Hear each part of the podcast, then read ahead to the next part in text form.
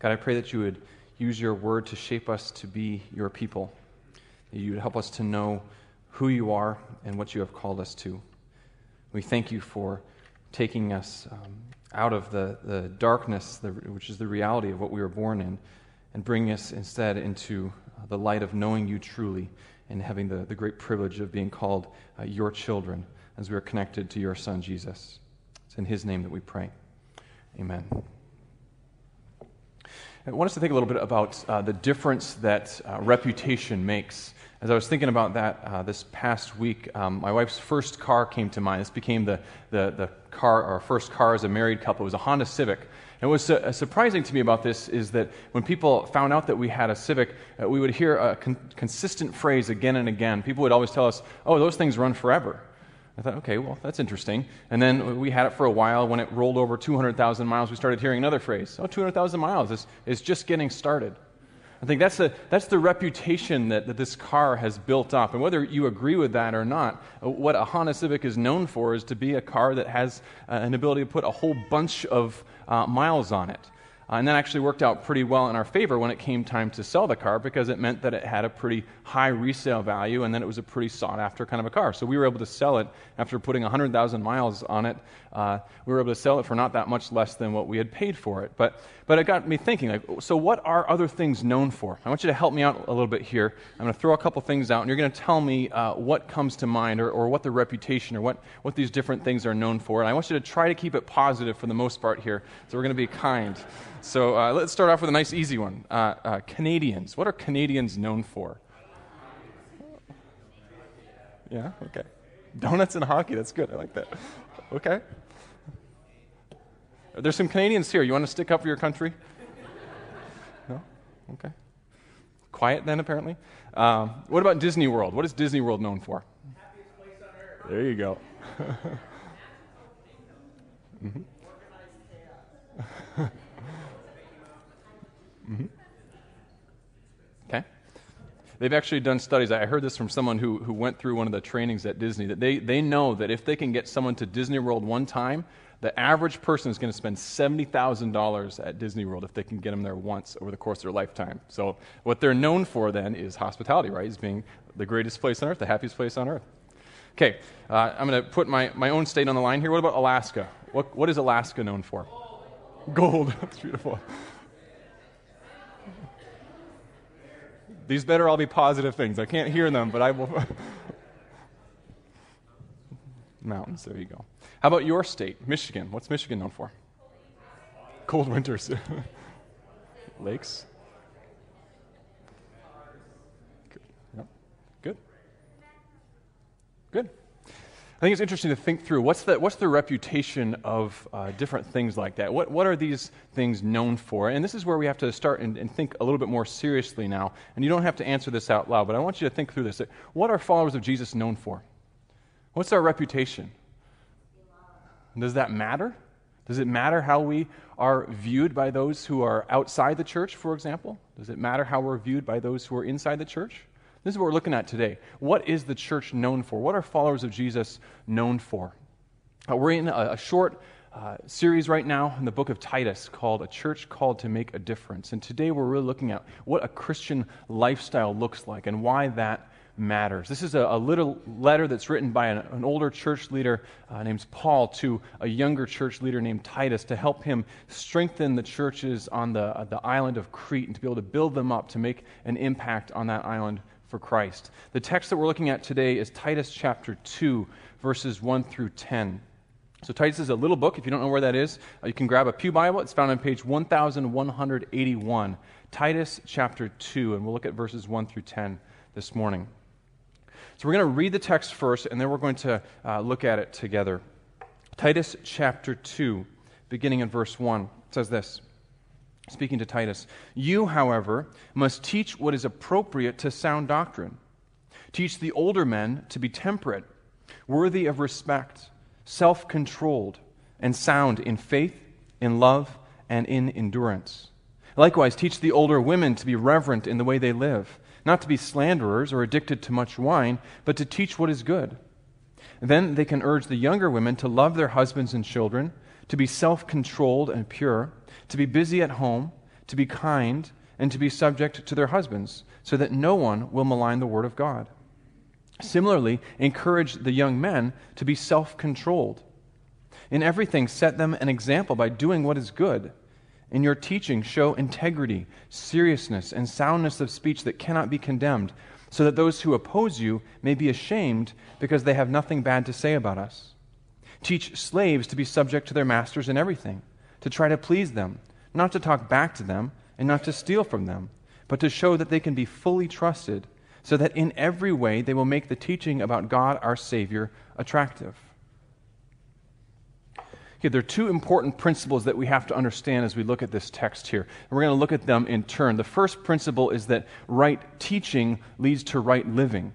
The text that we just read is full of a bunch of different characteristics and directives to Titus and to these individual groups within the church. So it's, it's tempting to just jump right in and take a look at those. We're going to do that, but first we have to understand them in context and really give uh, adequate weight to that first verse there. What is this about? This is about you must teach what is appropriate to sound doctrine. So, all the categories and the characteristics that flow out of this come from that. They all fit into the category of what is appropriate to sound doctrine. And that means that Paul is really continuing a theme that we started to see last week that, that right teaching leads to right living. So, when we think about what followers of Jesus should be known for, what our, our reputation should be, it has to be rooted first in right doctrine. Now, I realize that for some of you, doctrine isn't a word that gets you excited. You don't hear doctrine and start, you know, being really, really, uh, you know, animated. This is the thing that I want to talk about. But really, right doctrine is the foundation and the root of what it means to be a Christian.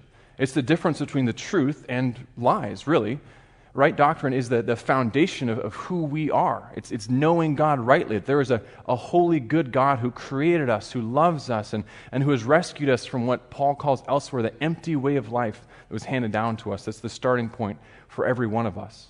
Truth should make a difference in our lives. Knowing who God really is and, and what He has done for us should have an impact. We should live different uh, because of that knowledge and in light of that. So, for example, one of the characteristics that comes up repeatedly in this passage is self control. What do you think about self control? Is that the kind of thing that you like, that you grab onto and say, yes, that's good? Well, it's not natural to us. At least it's not natural in my household. Have you ever seen a toddler exercise self control? It doesn't happen in my house. Maybe it does in yours, but you must have different kids than me then. Self control is not a natural characteristic of humans. You know what is? Self indulgence. That's a natural characteristic of humans. I want that candy. I'm going to get that candy, even if it means I've got to grab it out of the hands of a brother or sister or a kid down the street. We are naturally selfish people whose inclination is towards self indulgence. I want that. I deserve it. I'm going to get it. But the gospel tells us that we're actually not very good self masters. This is actually very destructive for us. Not only do we end up going against what God requires of us, but we go against what is best for us. If you give a toddler free rein to do what he wants to do, his chances of survival are going to be microscopic, right? What we learn in the gospel is that we have a father who knows us, who loves us, and who directs us to the right way to live for what is best for us and in obedience to him. So we learn then self control to give up our selfish self indulgence for something that is so much greater and so much better, not only for us, but also for the glory of God. So you see that right teaching, or what Paul calls here sound doctrine, leads to right living.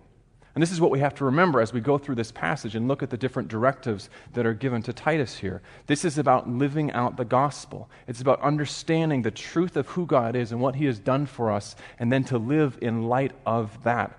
The truth is, our lives should look different after we put our trust in Jesus. Something has happened to us. We know something that is true now, and that should have a real difference in our lives. When I was 14 years old, I took the uh, uh, test for my learner's permit for a driving license, and I was so excited, but I failed the test. And I didn't fail it because I got too many questions wrong on the written portion of that. I was fine on that. I failed it because I failed the vision test that accompanied it. And I had no idea that my vision was bad, but I failed it. And actually, more accurately, I failed it the first time around, but I was, I was sitting there and my dad was talking to the guy administering the test. They allowed me one more chance, and as I, I squinted and, and the tears of frustration were kind of acting like little lenses, and I was able to finally get the last little line that I needed. So I was able to actually pass the test in the end. But it showed us, obviously, that I needed to have corrective lenses. So we went to the eye doctor, and I got my first pair of glasses. And I remember the amazing difference that that made. I didn't remember ever thinking that I had bad eyesight. It never, things never seemed blurry to me. That's just how things were. But then I put these glasses on, and suddenly I'm seeing. I remember being in the back seat of our van as we were driving home, and I realized that the, the road underneath us wasn't just a uniform shade of gray that was kind of you know, blurry and going past as we drove. You can actually see the different colors in the road as you go down the street. I'd never had that experience before. Or looking up at the moon at, the, at night a few uh, days later and realizing, wait, you can see craters on the moon from here without a telescope. It's, it's not just a, a uniform color up there. You can actually see the differentiation. It's amazing. Now, I always wear contacts and glasses now, always. Because why on earth would I want to go back to seeing the whole world in a, in a blurry mess? My world looks totally different now that my eyes have corrective lenses. I never want to go back to that. It's made a difference, and why would I ever go back in that direction? See, after we come to understand who God is and what God has called us to, our lives should look different. Why would we ever want to go back to the, the way of living that we had before? We, we know something that is true and something that is so much better now. So our lives should reflect that. Our lives should look different. So, how should they look? Let's look at the instructions that Paul gives.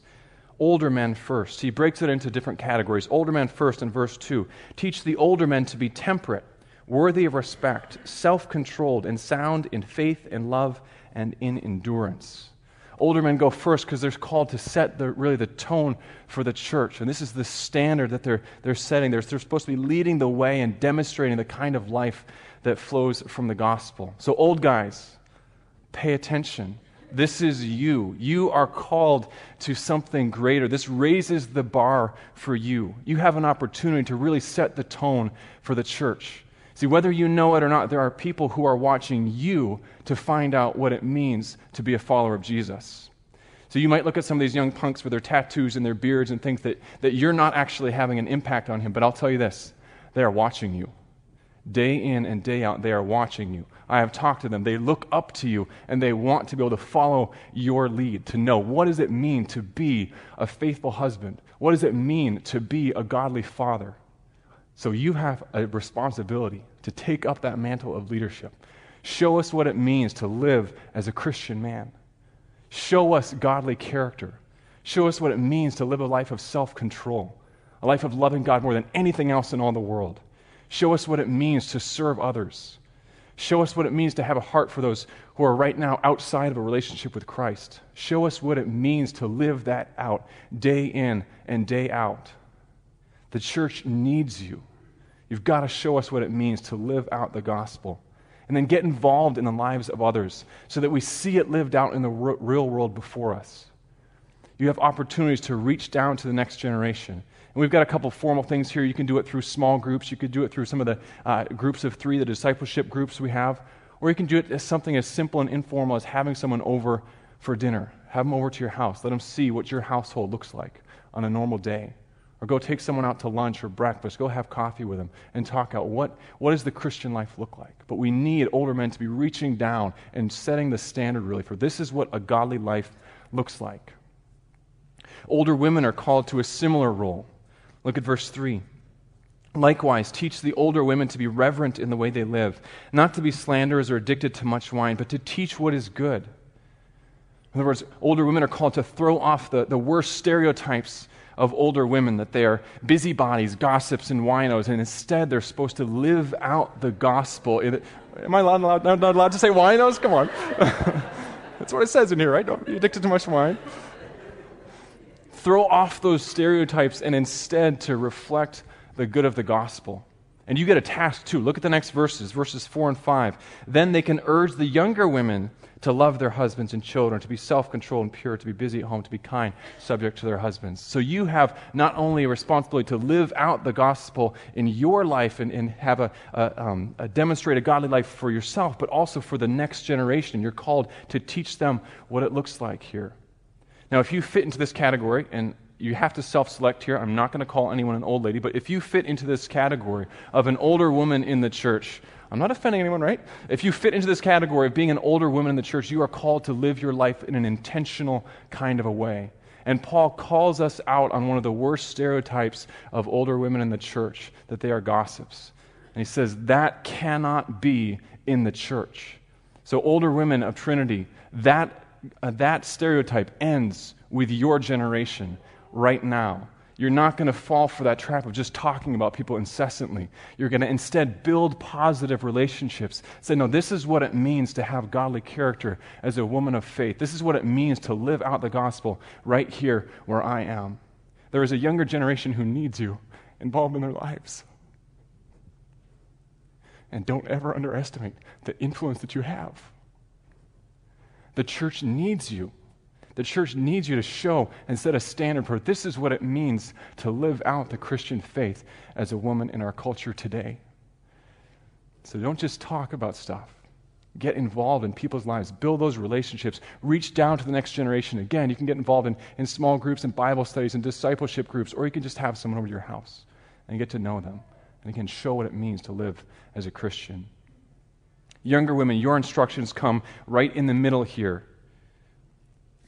Verse 4 Then they can urge the younger women to love their husbands and children, to be self controlled and pure, to be busy at home, to be kind, and to be subject to their husbands, so that no one will malign the word of God.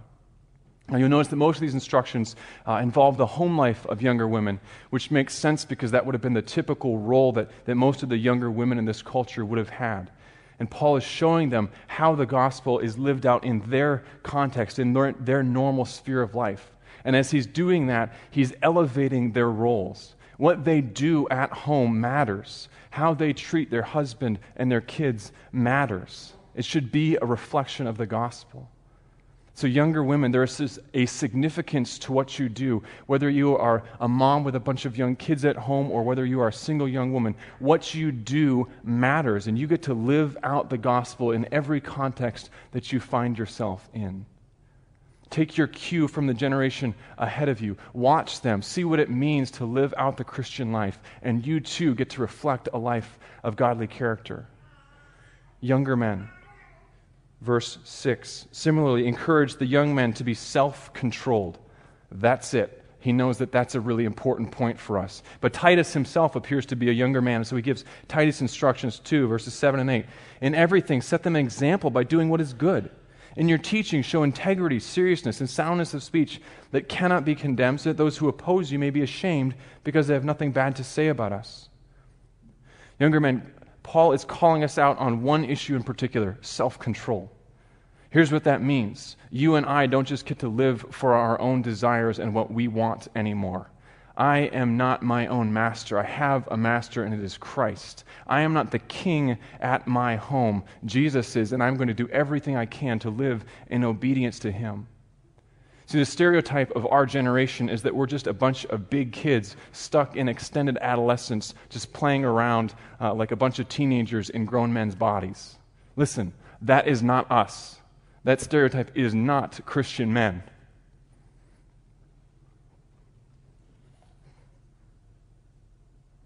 We will live with integrity. We will live with self control. We will live in a way that shows that we have a different master. Something has happened to us, and we don't live for ourselves any longer. That stereotype just doesn't fit.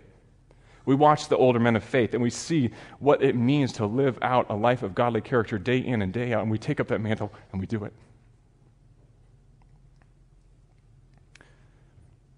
Sometimes I get emotional. We're going to get to the last group addressed here, verses 9 and 10, in a moment. But for now, what I want you to see is that we are called to a higher standard of living. And this is all of us. We have to see that this is every group within the church. This isn't just pastors, this isn't just leaders or elders. This is everyone in the church older men, older women, younger women, younger men. This is everyone saying this is what we are called to the gospel has made a difference in our lives. If we have put our trust in Jesus, it means that God's own Spirit is supernaturally at work in us to give us new life. That right teaching of the gospel then comes and plays out in our lives so that we live a different kind of life. And think about the kind of church that we would look like if these things were true of us. Wouldn't that be an amazing community to be a part of? And I know that we're always imperfect people, but this is the road that we are striving for. It's everyone living out the gospel, everyone working for the good of everyone. It's a whole community living out godly character day in and day out. This is what we're striving for together. We want to be a church like that, a church that lives out the gospel. The gospel takes root in us, it shapes us, it starts changing us from our heart, from the inside, and that plays out in a different kind of a life. That's where it starts with. It starts with understanding the gospel, understanding the message of Christ, and asking the Spirit to continue to bear the actual fruit of that in our lives so that we live different lives. And then it takes each one of us looking at how we live and saying, Yes, I'm going to live in obedience to Jesus every day. I am going to be, live a life of character that God has called me to. Here's what we see your life matters. How you live really matters. We want to be a church that's known as a community where character is paramount, where we are people of integrity who follow Jesus no matter what it costs us, no matter how unpopular that is at the time. That's what we want to be known for. That's the reputation that we want to have. Of course, we can't control the stereotypes that people have about the church, but what we can control is making sure that the worst of those stereotypes don't apply to us. So that when those are thrown our way, they just ring hollow, because that's not who we are. We are people of godly character. We are people who live lives who are shaped by the gospel. Now, let's see why that's so important. The first principle we see is that right teaching leads to right living. And now we see that right living makes the gospel attractive. So let's look at that last group addressed in verses 9 and 10. He says, Teach slaves to be subject to their masters in everything, to try to please them, not to talk back to them and not to steal from them, but to show that they can be fully trusted so that in every way they will make the teaching about God our Savior attractive. And this might come as a little bit of a surprise to you. It might be a little off putting. Uh, our nation's history of slavery makes this a difficult kind of a passage for us. We would ask, why would Paul tell slaves to be submissive? Why not tell them to seek out their freedom? Slavery is unjust. Well, that's true.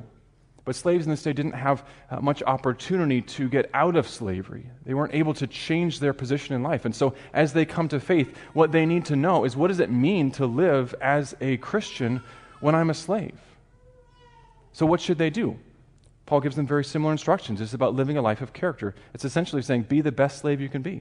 Be subject to your master in everything. Try to please them. Don't talk back to them. Don't steal from them. Show that you can be fully trusted. In other words, they're to show the same godly character that every other group in the church is, but played out in that particular context. Again, we can ask why. I mean, why not just tell them to do the bare minimum here? And they're living under a system that's, that's not just. Why, why not just say, do what you can to get by? My wife read a, a biography of George Washington a few years, years ago. Uh, you might know that George Washington was a slave owner but uh, he was apparently not particularly insightful when it came to the nature of people, to human nature, and, and how slavery uh, affects people. So he was really surprised to see how little work his uh, particular slaves were getting done. And so he decided to go watch them one day and see what was taking them so long in these different tasks. So uh, the day he watched them, he saw they were incredibly productive. They got like 10 times as much stuff done on that day as he was watching them throughout the day as they had on other days. And he thought, well, what's happening here? I don't understand it. And then the next day, they went back to their normal production, like 10% of when he was there to watch them. And he was dumbfounded. Like, why on earth are they so productive on this particular day when I happen to be there? And why are they so unproductive on those days that I just happen to not be there? Is something different in the weather? Is there something different in the equipment? I don't think I have to tell you why they were getting less done, right? They were being watched. It's not that hard to figure out. Why would Christian slaves be any different than that? Verse 10 So that in every way they will make the teaching about God our Savior attractive. So, even in the position of being a slave, even in this unjust system, a Christian is able to live out the gospel in a way that makes it attractive. Isn't that an amazing thing?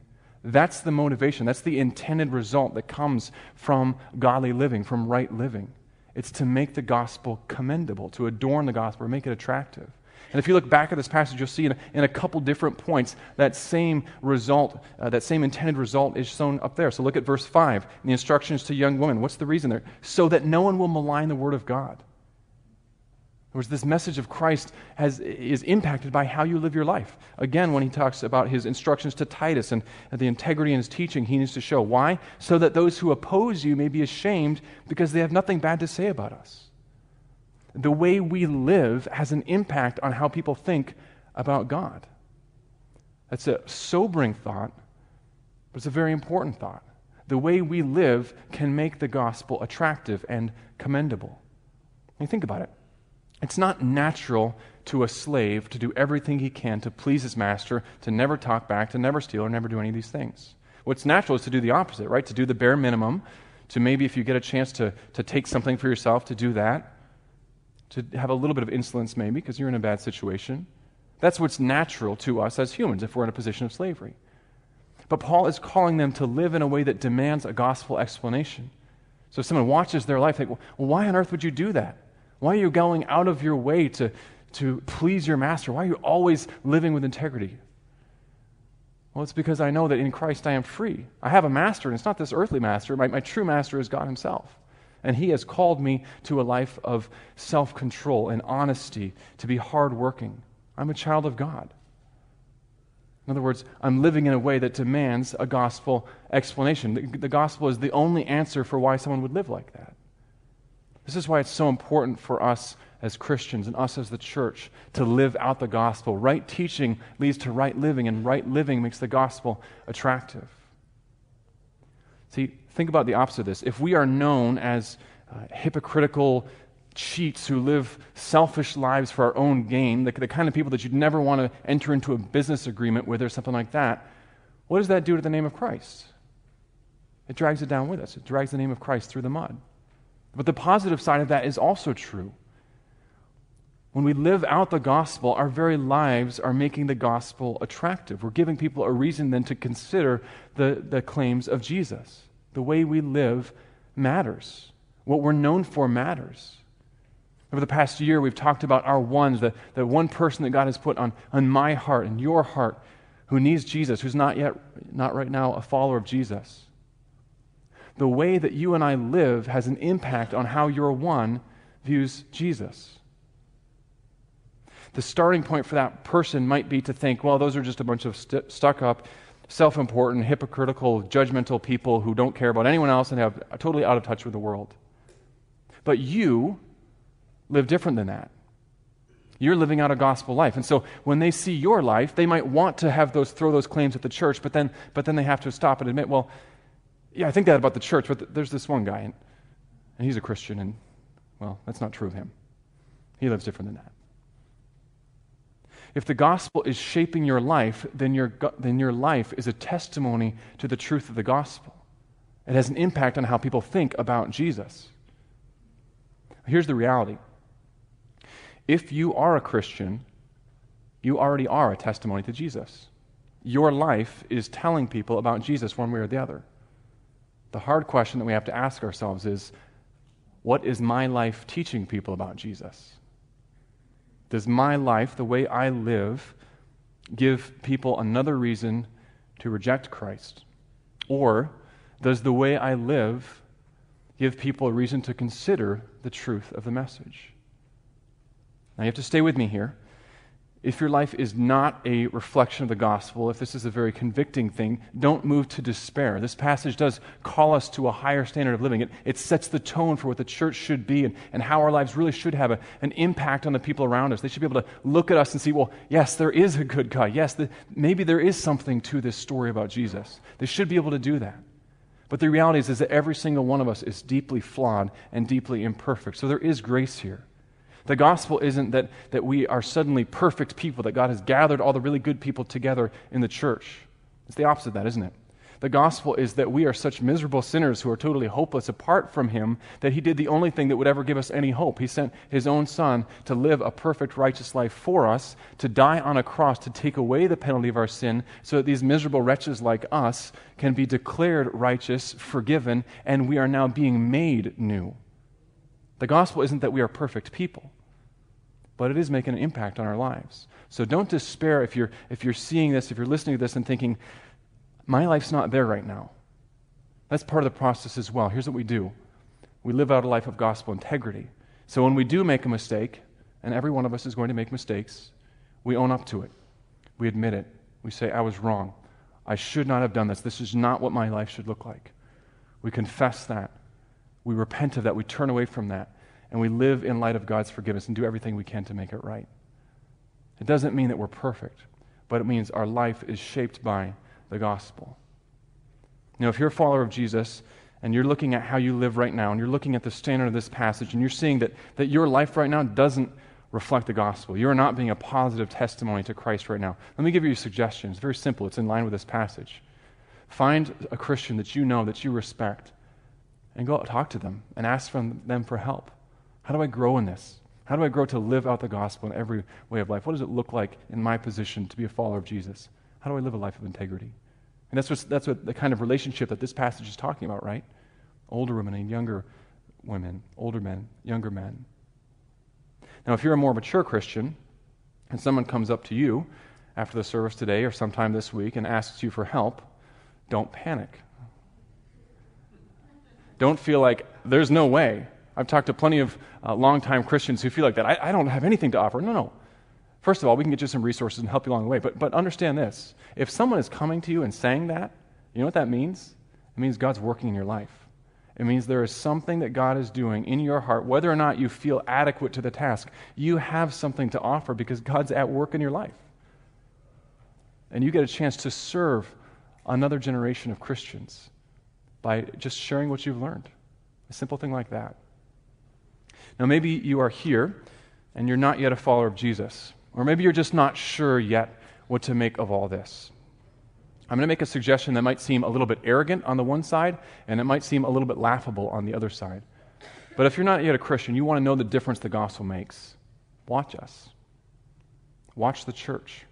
Watch how Christians live and say, well, is this real or not? Does this give me a reason to consider? That's a hard thing, right? And we have to be careful here because the, the truth of the gospel doesn't rest on the ability of humans to be able to live out the gospel and live in line with the gospel, right? It's, it's not that the church makes the gospel true. The gospel is objectively true. There really is a God who loves us, who sent his son to rescue us. That is true, regardless of if anyone is ever living it out. That is always true. And also, your faith can't rest on uh, the fact that there are people living out the gospel somewhere as well. Your faith has to rest on what God has done for you, this objective truth. But at the same time, this passage means that you should be able to look at the church, you should be able to look at the lives of Christians and see if the gospel makes a difference or not. So watch us. As hard as it is to say that, as self convicting as it is to say that, you should be able to watch us and see this is what it looks like. This is the difference that Jesus has made in our lives. And, church, that is why it is so important for us to live godly lives. It's so important for us to live uh, lives of integrity, lives that demand a gospel explanation. We are called together to live out the gospel because there are people all around us who need Jesus. And you and I, by our very way of life, get to make the gospel attractive to them, get to commend the gospel to them, and give them a reason to consider the truth of Jesus. Because the reality is that we are imperfect people, and God is making us into a community. He's changing our lives. And we get to talk about that. We get to show that by the way we live. And of course, if that's ever going to happen, we desperately need God's Spirit to be at work in our lives, and we need God's help. So let's pray right now for that. God, I thank you for the incredible, daunting call that you have given over the life of the church. I thank you that, that you have rescued us, you have redeemed us and you are, against all odds, making us new, so that we, imperfect, miserable sinners that we are, are somehow, by the power of your Spirit, being made new. Our lives are starting to look different now.